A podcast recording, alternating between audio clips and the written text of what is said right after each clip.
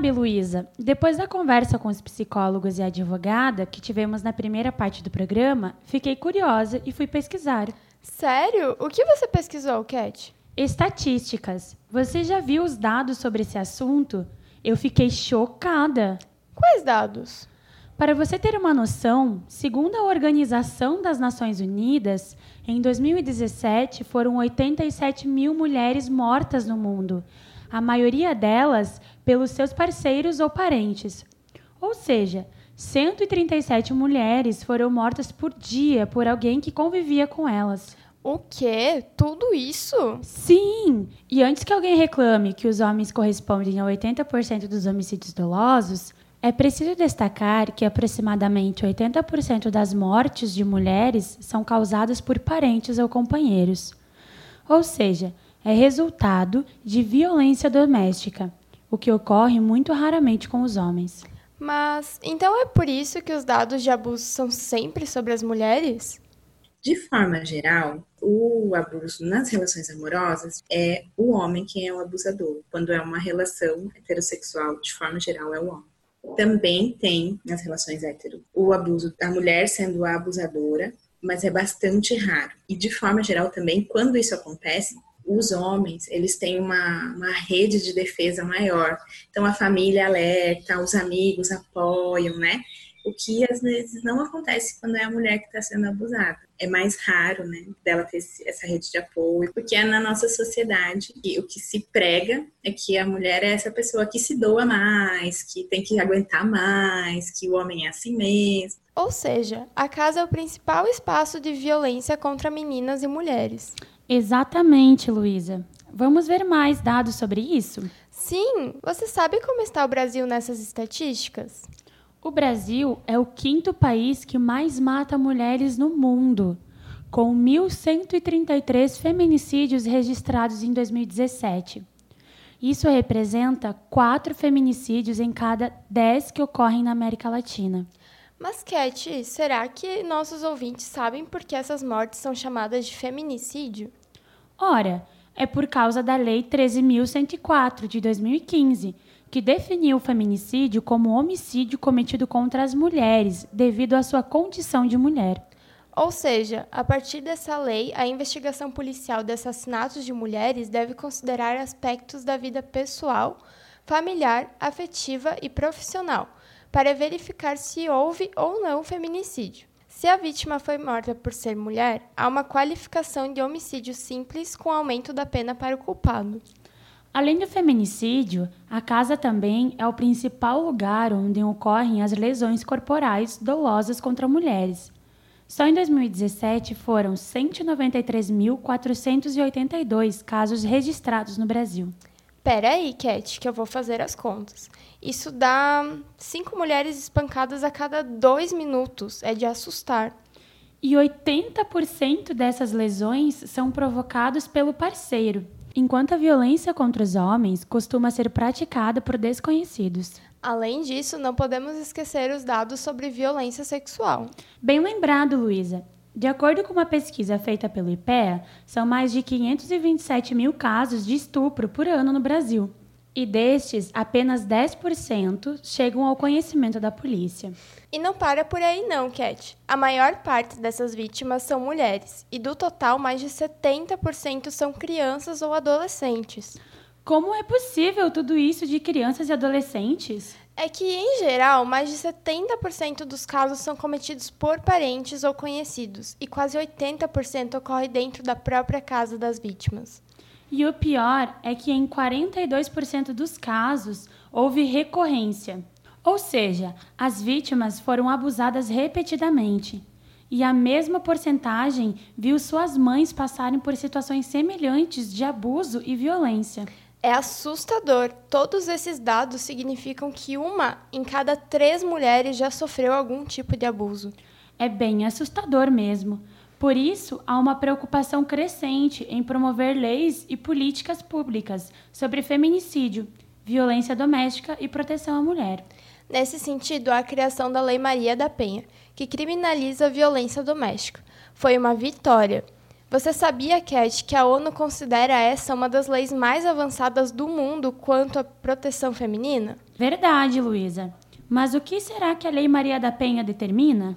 Depois da aprovação da Lei Maria da Penha, né, que foi uma conquista para as mulheres brasileiras, existem vários mecanismos de políticas públicas, né, que estão ainda em fase de implementação no Brasil, digamos assim. Porque primeiro vem uma lei que diz o que é violência doméstica contra as mulheres. Essa lei, ela tem tantas obrigações, né, do poder público, delegacia de proteção às mulheres, as redes de atendimento às mulheres vítimas de violência, e até a, o juizado especial, né, que trata disso, porque tem que ter equipe especializada, por considerar que é um tipo de violência diferente das violências comuns da sociedade, né?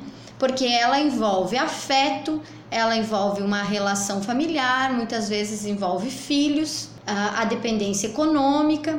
Então, o poder público tem que estar preparado para atender essas mulheres pouco conhecimento do que é, é, essa lei feminicídio, como também da Lei Maria da Penha. Muitos homens acham que a Lei Maria da Penha veio punir ele. Não, veio punir o agressor. O agressor ele pode ser quem for, pode ser a mãe, o pai, o cunhado, a cunhada, o tio, a tia, um agregado que tiver na sua família, e muita gente desconhece isso. A Lei Maria da Penha atende somente mulheres? ela se aplica a quais relacionamentos abusivos? A Lei Maria da Penha, ela é expressa que é violência doméstica contra as mulheres. Então, se existir violência doméstica de mulheres contra homens, ele vai se enquadrar no Código Penal brasileiro, né? A Lei Maria da Penha é só de violência doméstica contra as mulheres. Então, agora, se for um relacionamento homoafetivo e existir essa violência de uma companheira contra outra companheira, ela pode ser enquadrada na Lei Maria da Penha. De acordo com a Lei Maria da Penha, como deveria ser o processo de denúncia no caso de uma mulher vítima de abuso? Acho que o primeiro passo é ter segurança o suficiente e procurar a delegacia de proteção às mulheres, né? Tu faz uma denúncia, tu representa, né? Tu tens que representar e pedir as medidas protetivas. A medida protetiva é do afastamento do agressor, né? Da vítima e da casa. Né? Muitas vezes ela é estendida, inclusive, para os filhos menores ele não pode chegar perto. E se ele chegar perto, já tem tem as patrulhas especializadas, inclusive em Santa Catarina, que estão atuando, né, nesse sentido, que são acionadas e, e a polícia imediatamente protege essa mulher. Como medidas protetivas, a lei estabelece o afastamento do agressor, a prestação de alimentos e a proteção dos filhos, mas também exame de corpo de delito ou assistência hospitalar e psicológica, e, em casos de maior risco, encaminhamento para abrigo e acolhimento assistencial por meio dos programas do governo. A lei prevê também um atendimento multidisciplinar para que a mulher tenha acolhimento, aconselhamento e proteção em um único lugar a Casa da Mulher Brasileira. Infelizmente, poucas foram instaladas. Deveria haver ainda um centro de referência da mulher dentro dos postos de saúde, em todas as pequenas cidades, além de convênios com municípios maiores que tenham casas-abrigo, delegacias da mulher e juizado especial. Esses espaços serviriam para suporte psicológico, social e advocatício, bem como para a conscientização da população e a prevenção da violência contra a mulher. Infelizmente, Cat, no geral, priorizou-se as medidas punitivas ao agressor. Mas também há programas públicos desenvolvidos em Santa Catarina, como a Polícia Civil por Elas, para acelerar os processos de denúncia, e a Rede Catarina de Proteção à Mulher, que garante o afastamento do agressor no caso de medidas protetivas. E tem ainda o projeto Refletir, que promove o atendimento psicológico para mudar a postura dos agressores em relação às mulheres, como uma política de reeducação. Mas e se a violência não for comigo, Luísa? Será que dá para fazer denúncia anônima? Então, se você é uma vizinha e vê que cotidianamente a sua vizinha está sendo violentada pelo companheiro, você deve sim, de forma anônima, denunciar a delegacia competente. O problema é, a denúncia teria que partir da vítima. Então, se você denunciar de forma anônima, muitas vezes a delegacia não vai apurar os fatos. Isso é um absurdo. Eu acho engraçado isso. Eu acho que isso enfraquece muito a própria lei e a própria política que nós de enfrentamento, de proteção a essa mulher. A gente fica sem saber o que fazer, né? Com certeza, é uma falha do sistema. Mas se essas denúncias de terceiros fossem apuradas, como deveria ser o processo? A partir do momento de vir uma denúncia anônima, deveria de ir uma psicóloga fazer visita, uma assistente social ou a própria agente de saúde deveria estar preparado para ir lá abordar, conversar com a mulher. Né? Muitas vezes você vai uma vez, a mulher diz que não é verdade, que está tudo ok, né? Por quê? Pelo, pelo medo, pela insegurança, porque as ameaças elas nunca são ameaças tranquilas, né? Ou seja, mesmo com toda a rigorosidade da lei, sua aplicação ainda é falha. A aplicabilidade da lei que não é correta. A aplicabilidade da lei realmente é muito diferente para cada para cada estado, para cada município. Depende muito daquele que está ali na frente do Poder Judiciário e não há capacitações dos policiais.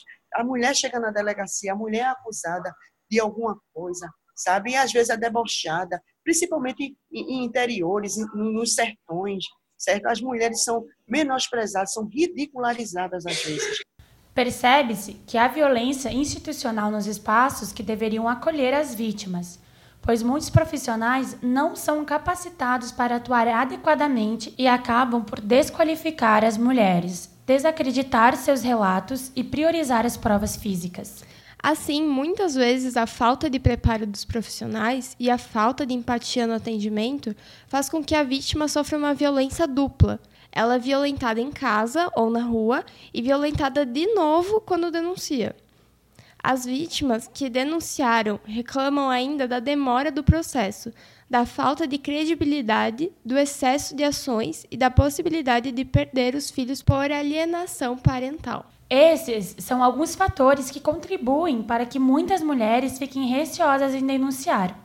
As pesquisas do Instituto Maria da Penha apontam que só 5% das mulheres denunciam a primeira ação violenta e que as vítimas demoram 5 a 8 anos para denunciar os abusos. É difícil convencer essa mulher, empoderar ela, empoderar ela de seus direitos, empoderar ela. Olha, você pode, você é, não tenha medo. E assim, você diz assim, não tenha medo, e você fica com medo, porque a justiça tem muitas brechas, mas mesmo assim a gente empodera ela para ela fazer a denúncia, é, empodera ela dizendo Deus não vai abandonar você, Deus não está virando as costas para você. Você não está em pecado. Há também problemas culturais que atrapalham a aplicação da lei, como a dependência emocional e financeira do companheiro, as questões religiosas e os mitos sociais. Nadiedia, você que trabalha há muitos anos como assistente social e atuando dentro das igrejas cristãs, poderia falar um pouco da visão religiosa?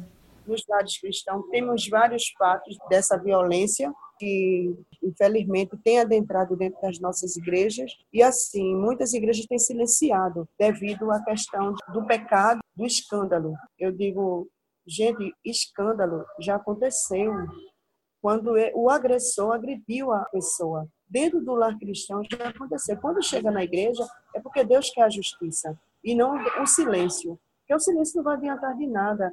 Então isso a gente tem falado muito às igrejas. Né? E muitos pastores têm se alertado para isso, graças a Deus. E como essa visão impacta nas mulheres cristãs vítimas de violência? Facilita ou dificulta a denúncia?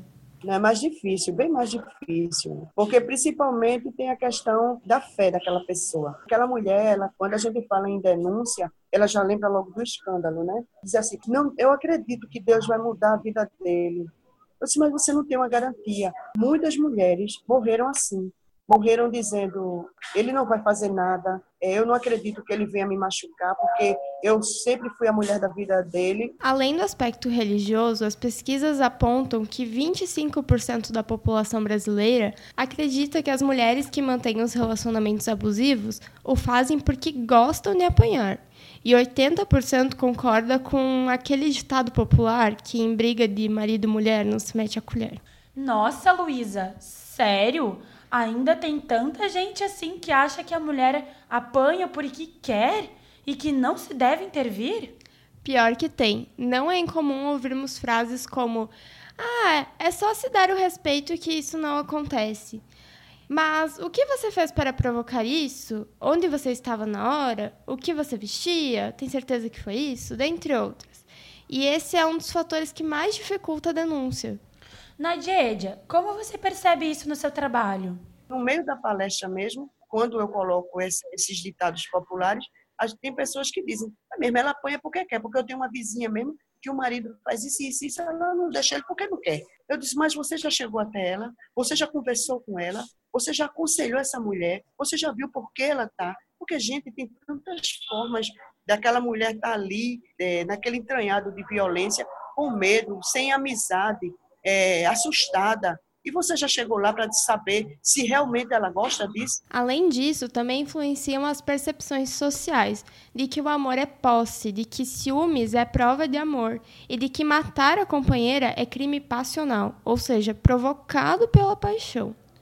Portanto, é comum que haja dificuldade de aceitação social e cultural das denúncias feitas por mulheres, mesmo quando há provas materiais da violência.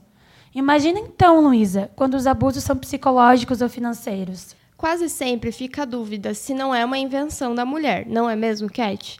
E isso acaba provocando a culpabilização da vítima, como nos esclarecem os especialistas. De forma geral, as mulheres, elas aprendem que elas têm que dar conta do erro dos homens. Elas têm que resolver. Então, não, realmente, se, se foi ele que fez isso ali, é, eu devo ter feito alguma coisa pelo sistema patriarcal que sustenta essa sociedade capitalista, onde o capital tem o poder, logo o homem no patriarcado tem o poder também nas relações. Né? Então, vem desde a igreja, quando a gente aprende a obediência, né? Essas percepções sociais e culturais têm relação também com o medo de denunciar e com o grande número de desistências nos processos de relacionamento abusivo, como explica a advogada Ana porque a dependência afetiva, amorosa, porque muitas vezes as mulheres ainda acreditam que o companheiro vai mudar, que ele vai melhorar, porque ele é uma pessoa boa, né? Muito a, a relação religiosa, né? Porque a religião impõe que as pessoas têm que viver junto, até que a morte nos separe, né? Sempre foi um peso muito grande para as mulheres aceitar que o seu companheiro ele é um agressor. E daí voltam a retirar a representação e você fica nesse relacionamento achando que é normal. Todas as mulheres têm direito a ser felizes. Uma sociedade que a gente chama uma sociedade patriarcal, onde o homem aprendeu que ele tem o poder sobre as coisas e sobre as mulheres. As mulheres acabam também tendo isso na cabeça delas, que elas, a partir do momento que elas deixam a casa, elas deixam de ser obedientes ao pai e passam a ser obedientes ao companheiro. E esse é um dos maiores problemas que fazem com que as mulheres desistam muito das denúncias, retirem as representações e voltem a conviver com o agressor. Cat, ouvindo essas falas, quem lembrou de uma música fui eu. Qual música, Luísa? Triste, Louca ou Má, de Francisco Elombre. Ouve só.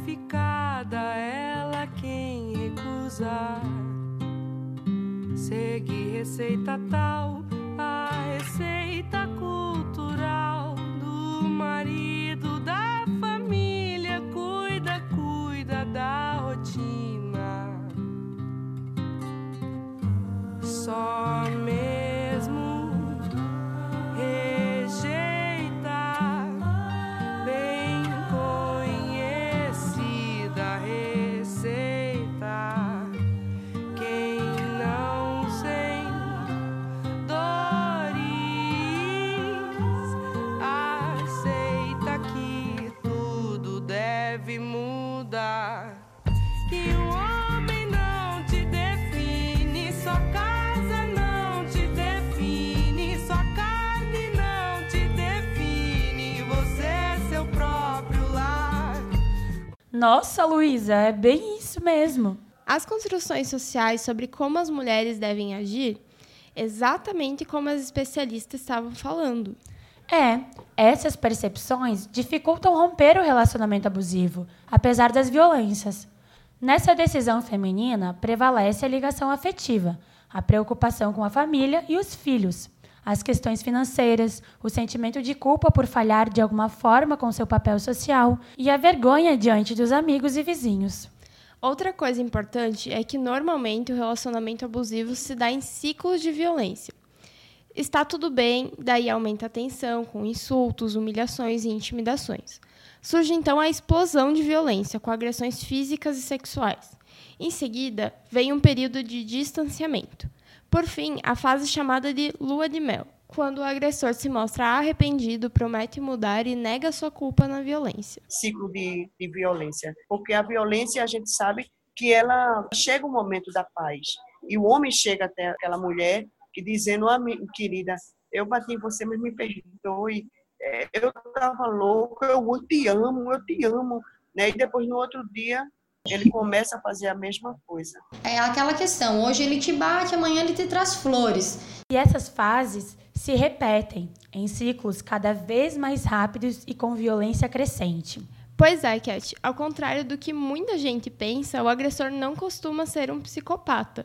Normalmente é uma pessoa normal, socialmente apreciado e por vezes encantador. Lembrando, né, Luísa, que a violência doméstica normalmente começa com o abuso psicológico e financeiro, seguindo por agressões físicas e sexuais em graus crescentes, até culminar com o feminicídio. Isso se não for interrompida. Daí a importância de não permitir que isso continue e de manter a denúncia depois de fazê-lo. Eu digo que ela não se cale. Procure forças em Deus, em, em, grupos, em grupos de apoio, em lugares que combatem a violência, algum órgão, tanto governamental como filantrópico também. Procure buscar conhecimento sobre a lei também, certo? Procure amizades também. Se libertem disso. Você tem que acreditar em você. Todos, todas nós somos protagonistas das nossas histórias. Então, seja você, mulher, protagonista da sua história e dê um grito de liberdade, tanto para você como também para aqueles que vivem ao seu redor. E quando você, mulher, se libertar desse ciclo de violência, siga as dicas dos psicólogos sobre como agir após sair desse relacionamento abusivo.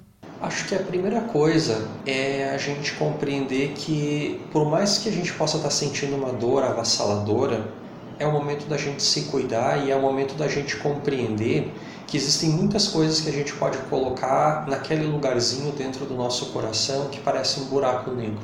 Muitas vezes a gente está com alguém que tem uma interação abusiva porque a gente está inseguro, porque a gente está absolutamente solitário, porque a gente está né, desesperadamente carente, às vezes porque a gente tem crenças muito fortes e arraigadas, crenças do tipo eu não posso nada, eu não presto, eu não sou capaz, eu não mereço coisa melhor. Ou, às vezes, crenças do tipo: né, não podemos desistir nunca, nem de uma relação tóxica. Então, o fim de uma relação abusiva é o início de uma relação de namoro com a vida e com outras dimensões da vida. Faça terapia para você conseguir ter um relacionamento feliz com você, para você entender como você funciona, para você entender o que, que você gosta, o que, que você não gosta, o que, que você faz bem, quem é essa pessoa que é a pessoa mais especial da sua vida, que é você. Se esse relacionamento tá bom, os outros relacionamentos vão ficar bom também. Além disso, tenha pessoas à sua volta, pessoas que te amam, pessoas que você confia, familiares, amigos. Encontre novos grupos vai fazer outras coisas que você gosta de fazer, talvez coisas que você parou de fazer por causa desse relacionamento. Ou seja, vamos aprender a nos amar mais, né? Sim, e a nos conhecer melhor também. E me diz aí, Cat, você acha que esse tipo de relacionamento e de violência ocorre perto da gente? É uma realidade mais próxima do que as pessoas pensam. O estado de Santa Catarina tem o segundo maior índice brasileiro de estupro e de violência doméstica contra a mulher, nos dados de 2018. Já em 2015, a Secretaria de Segurança Pública de Santa Catarina registrou 102 feminicídios, 346 estupros, 17.325 casos de lesões dolosas, além de 45.434 casos de ameaça contra a mulher. E esses números vêm crescendo, Luísa. Em média, houve um aumento de 300% entre 2015 e 2018 nas denúncias de violência doméstica e feminicídio. E Chapecó aparece com índices bastante altos no estado, Cat. Os feminicídios na nossa cidade subiram de 4 casos em 2015 para 25 em 2017. Tudo isso, Luísa? Então não é à toa que houve 1.769 pedidos de medida protetiva na cidade entre 2015 e 2018.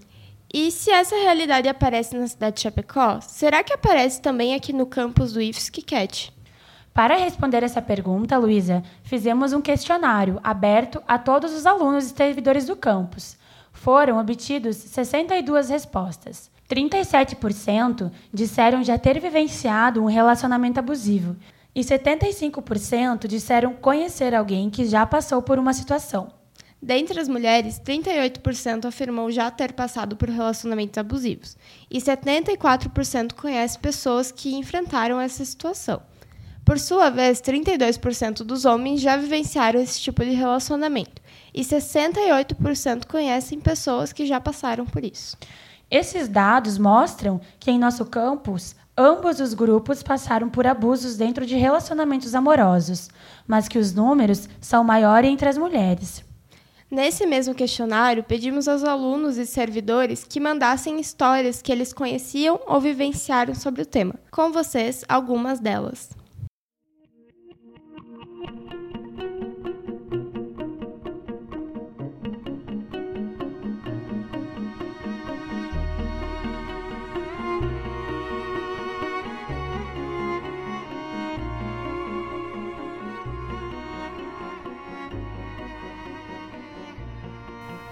Eu tinha 10 anos quando me relacionei com um menino de 19.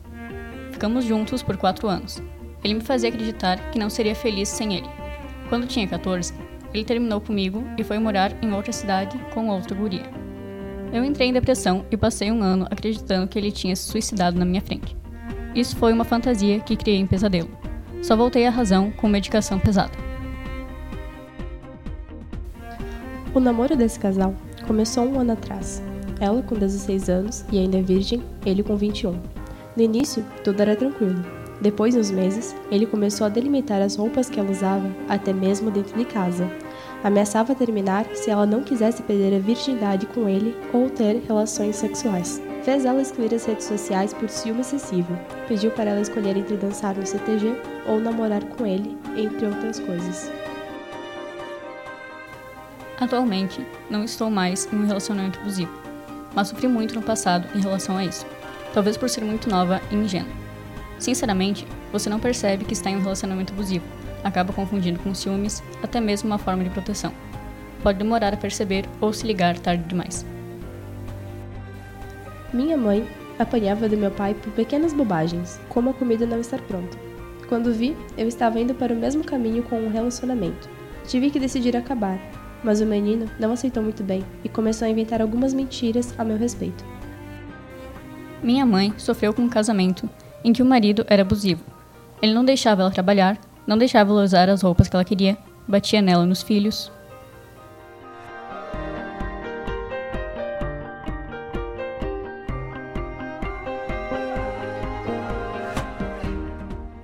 Nossa, Cat, eu nunca imaginei que essa podia ser uma realidade tão próxima. Pois é, Luísa. Por isso é importante debater esse assunto. Então, se você vivencia uma situação de abuso, não se cale, busque ajuda. O relacionamento abusivo, ele só acontece quando as duas pessoas estão num conluio, estão apoiando. E a pessoa que é abusada, ela de alguma maneira tem o poder de interromper. E é importante que a pessoa saiba que dentro dela há essa interdição que ela pode aplicar. Às vezes, quando o abuso é físico, a gente vai ter que pedir ajuda fora, porque o abuso físico, via de regra, não termina pedindo para terminar. Via de regra, ele tem que ser interditado. Quando ele é permitido, ele vai piorando.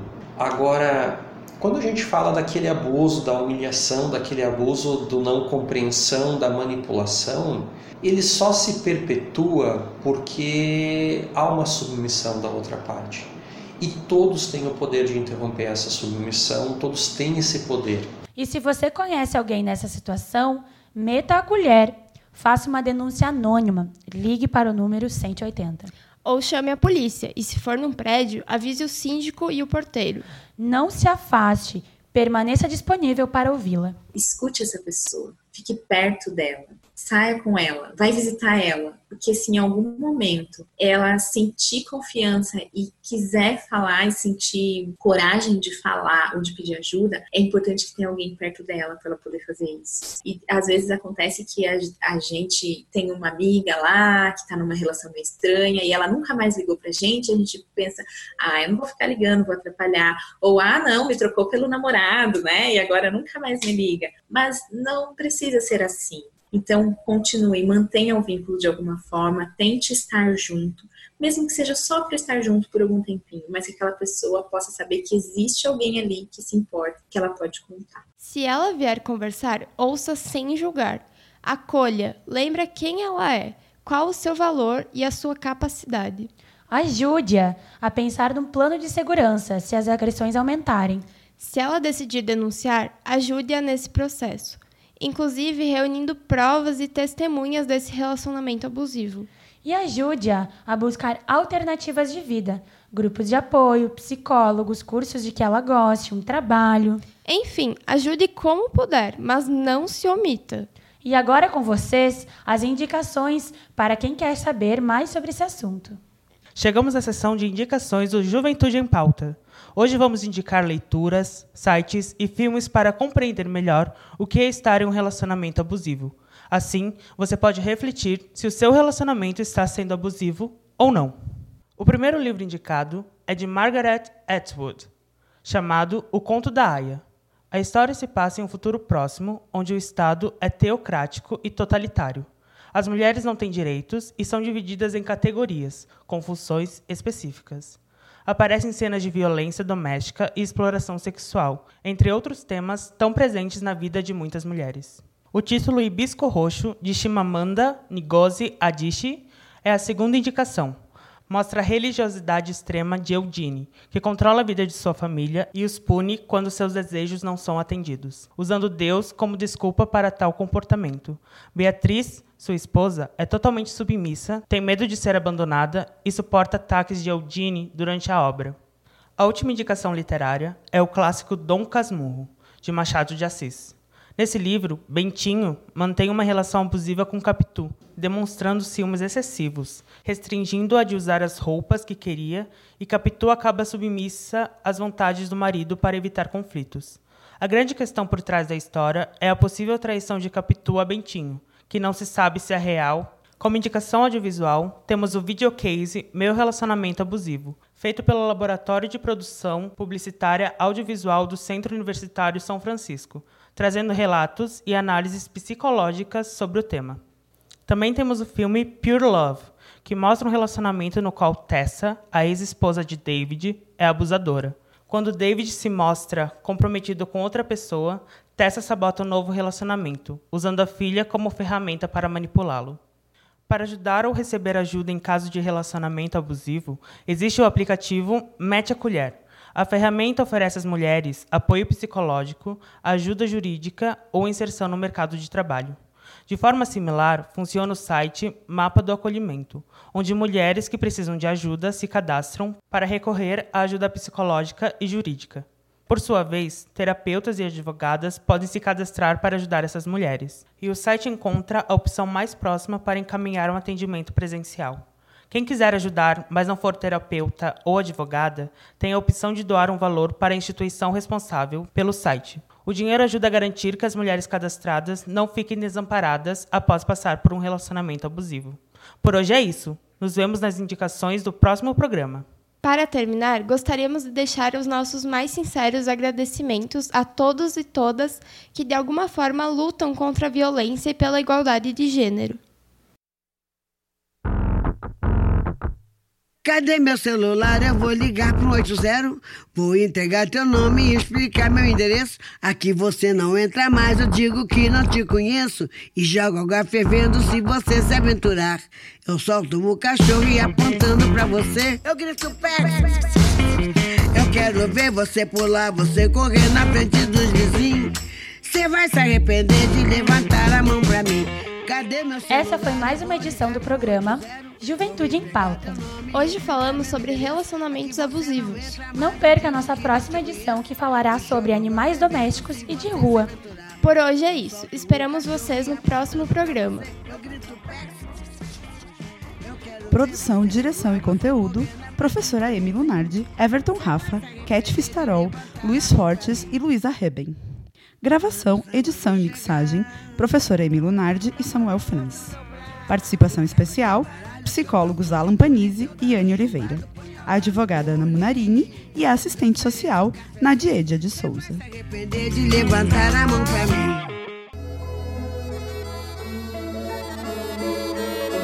Na Rádio Escola do Instituto Federal Campus Chapecó, Juventude em Pauta, com assuntos de interesse da galera.